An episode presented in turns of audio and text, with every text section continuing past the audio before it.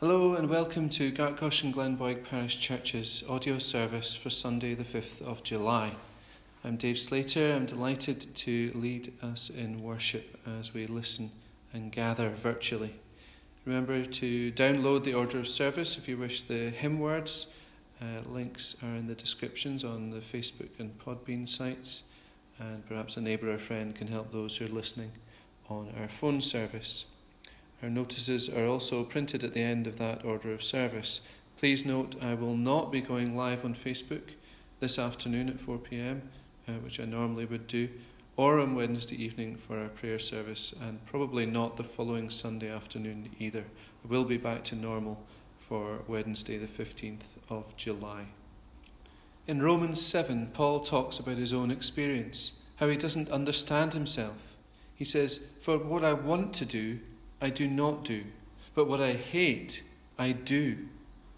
The ongoing challenge within himself and perhaps within each of us is to overcome our natural tendencies to be self focused, sin focused, and instead to be focused on the good and on what God calls us and asks of us to do.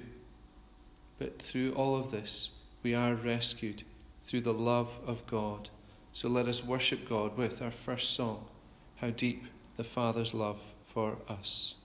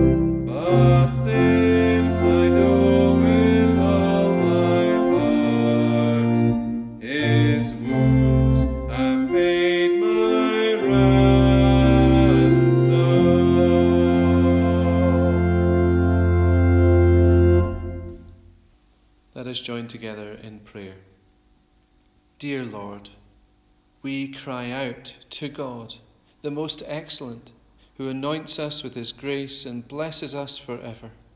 The mighty God, clothed in splendour and majesty, who rides forth on behalf of truth, humility, and righteousness. We praise and thank you for your awesome deeds, for your rule over our hearts, over the nations We declare your throne, O God, will last for ever and ever, that your justice will be inherent in your kingdom.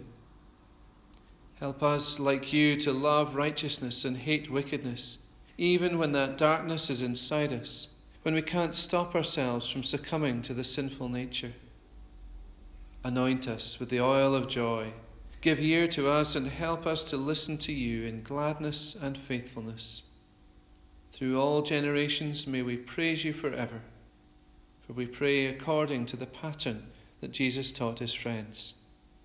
Our Father, who art in heaven, hallowed be thy name. Thy kingdom come, thy will be done on earth as it is in heaven. Give us this day our daily bread, and forgive us our debts as we forgive our debtors and lead us not into temptation, but deliver us from evil. For thine is the kingdom, the power, and the glory forever. Amen. We have our ongoing collection for the food bank, where a further 16 bags of groceries were donated this week. It leaves us very close to having donated almost 100 bags uh, over the last two months. So, can we make it to that 100 this week? Uh, as ever, many thanks for these. You leave them at 102 Loch End Road or let us know to arrange pickup. And the particular needs, always welcoming everything, of course, but the needs are for smash and canned potatoes and canned carrots and other canned vegetables would be appreciated. Again, a reminder that if you've been asking about givings, you can get your envelopes to our treasurers uh, or ask us to, to help you with that, um, to Annette for Gartcosh or Gordon for Glenboig. But we recognise that your financial situation may be different and the church is still here for everyone no matter your situation. But there are more details on our notices sheet about bank details uh, or getting links uh, to the Church of Scotland giving page. Also, thinking perhaps about our or what we give or what we commit to the church. If there's anyone who wants to become a member, even though the church is here for all, whether you're a member or not, but if you wanted to uh, start thinking about that, you can let me know. We can arrange some online uh, gatherings uh, to prepare for uh, when we might uh, be able to be back in person and do the, the new members service at that stage. I'm going to pick up birthdays over the next two weeks. Uh, birthdays, uh, happy birthday to Fiona Heaps and Eleanor Wilson and Alan Donaldson, who you'll remember conducted uh, the services just before we locked down. But please do, as always, pray for the family and friends of anyone you know who's passed away and pray on for those who are ill and in hospital. But we'll be uh, unavailable for the next uh, week or so, so pastoral cover up till the 13th of July will be the Reverend Steve Marr of Chryston the United Free Church, and his contact details will be with the funeral directors and the session clerks if you need to contact him. And next week's service will be hopefully available on video and also on audio, and will be led by the Right Reverend Dr. Martin Fair, who's the moderator of the General Assembly for this year. Tom Lever is going to give our reading this morning. And at the beginning, Jesus is speaking to a Galilean crowd about John the Baptist. Today's reading is from Matthew chapter 11, reading from verse 16. To what can I compare this generation? They're like children sitting in the marketplace and calling out to others. We played the flute for you, and you did not dance. You sang a dirge, and you did not mourn. For John came neither eating nor drinking, and they say he has a demon. The Son of Man came eating and drinking, and they say he is a glutton and a drunkard, a friend of tax collectors and sinners. But wisdom is proved right by her actions. And from verse 25, at that time Jesus said, I praise you, Father, Lord of heaven and earth, because you have hidden these things from the wise and learned, and revealed them to little children. Yes, Father, for this was your good pleasure. All things have been committed to me by my Father. No one knows the Son except the Father, and no one knows the Father except the Son, and those to whom the Son chooses to reveal him. Come to me, all you are weary and burdened, and I will give you rest. Take my yoke upon you and learn from me, for I am gentle and humble at heart, and you will find rest for your souls. For my yoke is easy and my burden is light. Thanks be to God for this reading of His Word. Amen. Have you ever said to yourself, perhaps after a, a confrontation with someone, I can't win? Perhaps you have. I know I have. But I also know that at times my reactions in confrontation can be overreactions.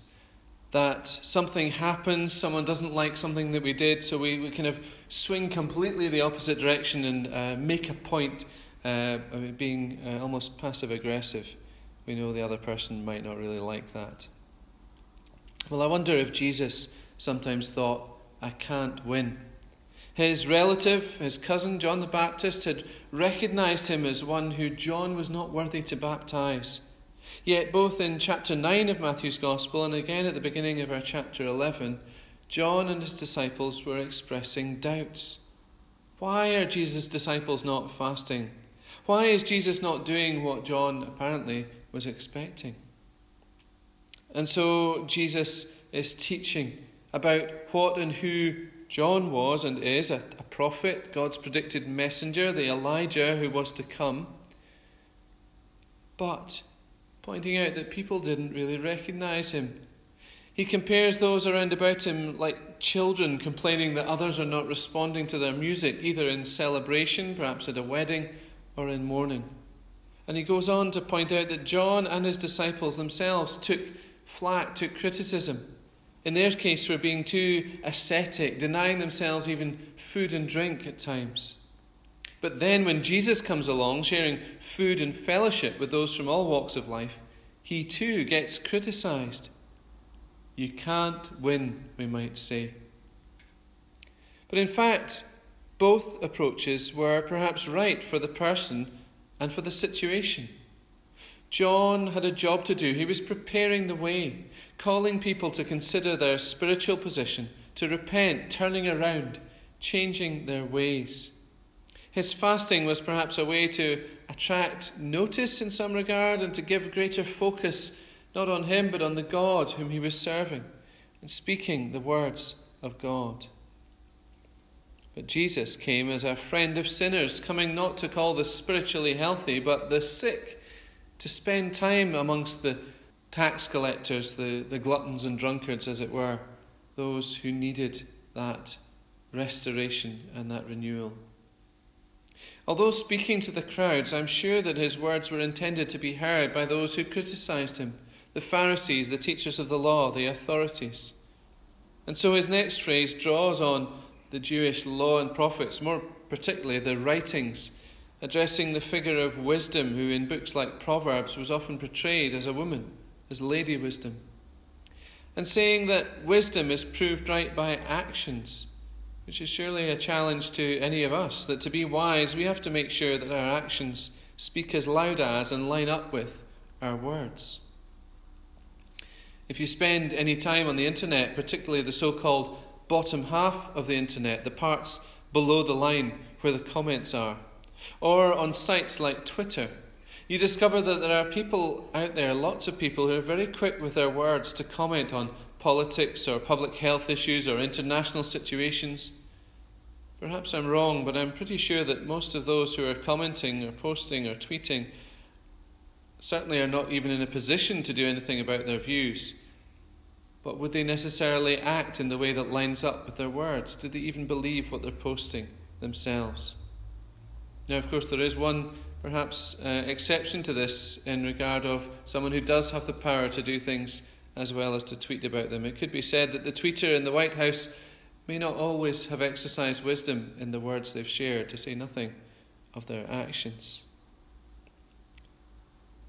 The lectionary reading omits uh, a few verses, omits Jesus' woes on unrepentant cities.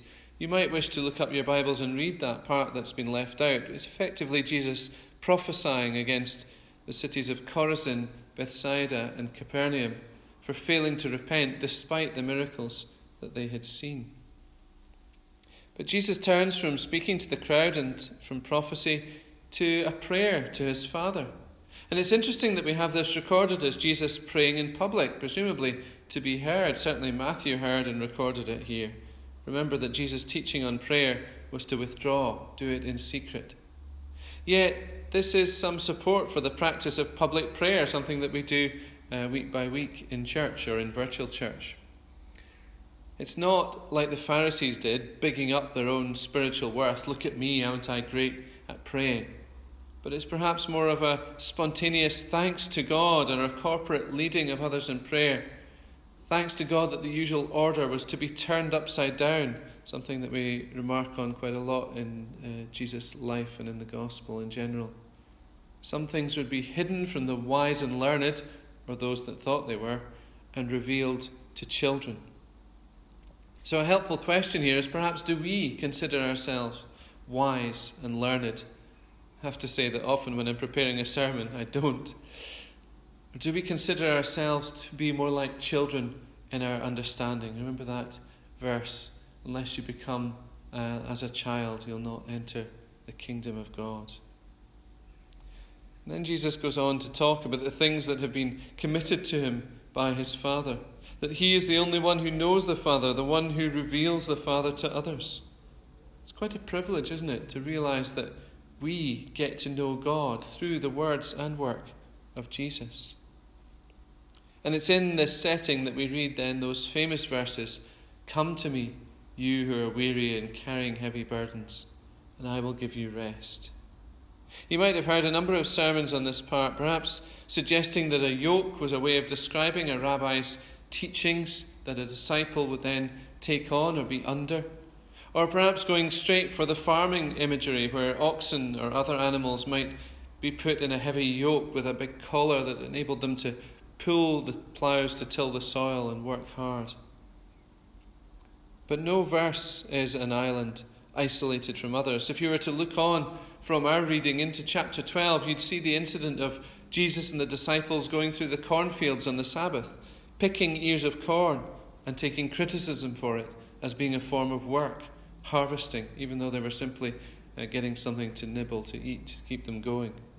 And Jesus going on to heal a shriveled hand on the Sabbath, again seen as work, the work of healing. So, this is some of the setting of Jesus' words. They were living in a religious context where the yoke, the burden uh, from the, the teachers of the law, the Pharisees, those in authority, was heavy. It's not that the principle of Sabbath rest being observed was a bad one, quite the reverse. But when it became something that potentially stopped someone being healed or stopped people dealing with their hunger, then surely it wasn't a good thing. So, where are we?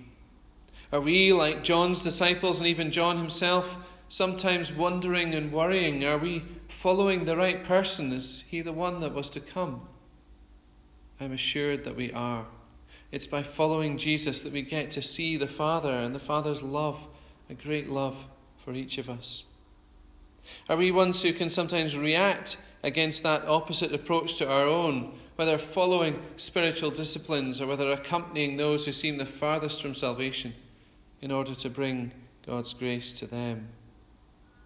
Are we missing what God has revealed to others? Or are we struggling under burdens? Burdens of sin, of doing the thing which we would not do and failing to do that which we would do, as Paul said. But thanks be to God, His grace is sufficient to cover our misdeeds and give us a fresh start. Burdens of past history, perhaps awful experiences and mistreatment that's given us the wrong message about our own worth. Know that Jesus will give you rest for your soul, a soul that is worth much, a soul that deserves to heal and recuperate and grow and thrive, to be the person you were created to be in God. Burdens of obligation and expectation set by ourselves, our inner Pharisee perhaps, or by others, whether intentional or not living in a constricted fashion that prevents even good being done on the Sabbath, that prevents us from relaxing and enjoying life in all its fullness. In the midst of this lockdown, albeit things are easing and beginning to get back to, well, if not normal, then at least something more than we have been doing, perhaps we can reflect. What is it that we're going back to? How are our lives going to be different? Not just in the practical ways of physical distancing or home working or mask wearing, but how are we going to reset and rejig our lives so that we are better able to do both work and relaxation? To have a Sabbath rest pattern.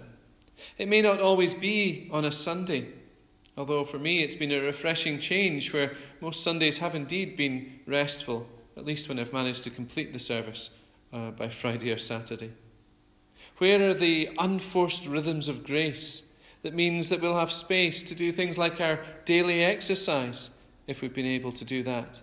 To take time to speak to those for whom perhaps in the past we were sometimes too busy? Where can we lay our burdens down and not take them up again as, well, this is what I always do, always did? Where can we reconnect with the humble and gentle hearted Jesus, the image of the Father, the one who requires not hard burdens, but an easy yoke?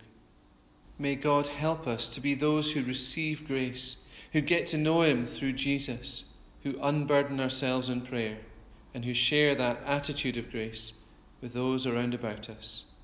In Jesus' name, Amen. We move into our prayers for others. Let us pray. Dear God and loving Heavenly Father, we pray for the Church, our local churches of Gartcosh and Glenboig, and those elders and office bearers who have been and will be considering how and when we begin gatherings together. We pray for the work online, services, live videos, connections between believers, whether members or adherents. We pray for neighbouring churches and churches across the country and the world. Help us to support and accept different approaches, those who are opening up with the volunteers to support that, and those who choose for various reasons to wait.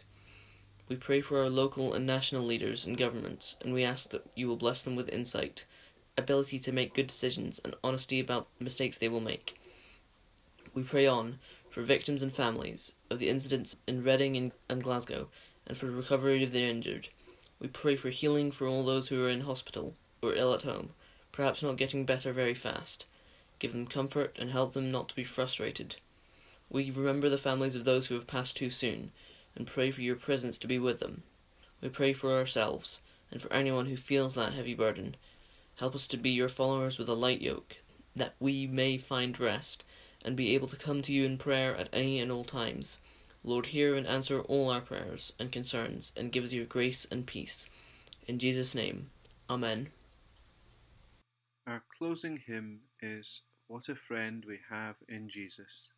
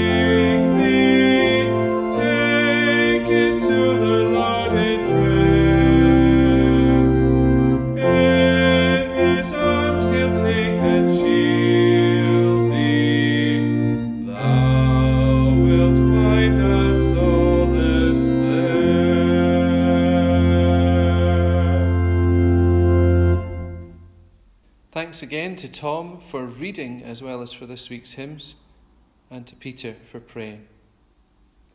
Let us go to understand as little children, not as wise and learned, to trust that you are the one who was to come and will come again, to be relieved of our weariness and find that peace and rest.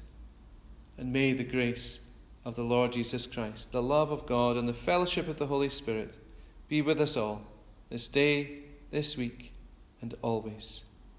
Amen. We sing our blessing song. May the God of peace. May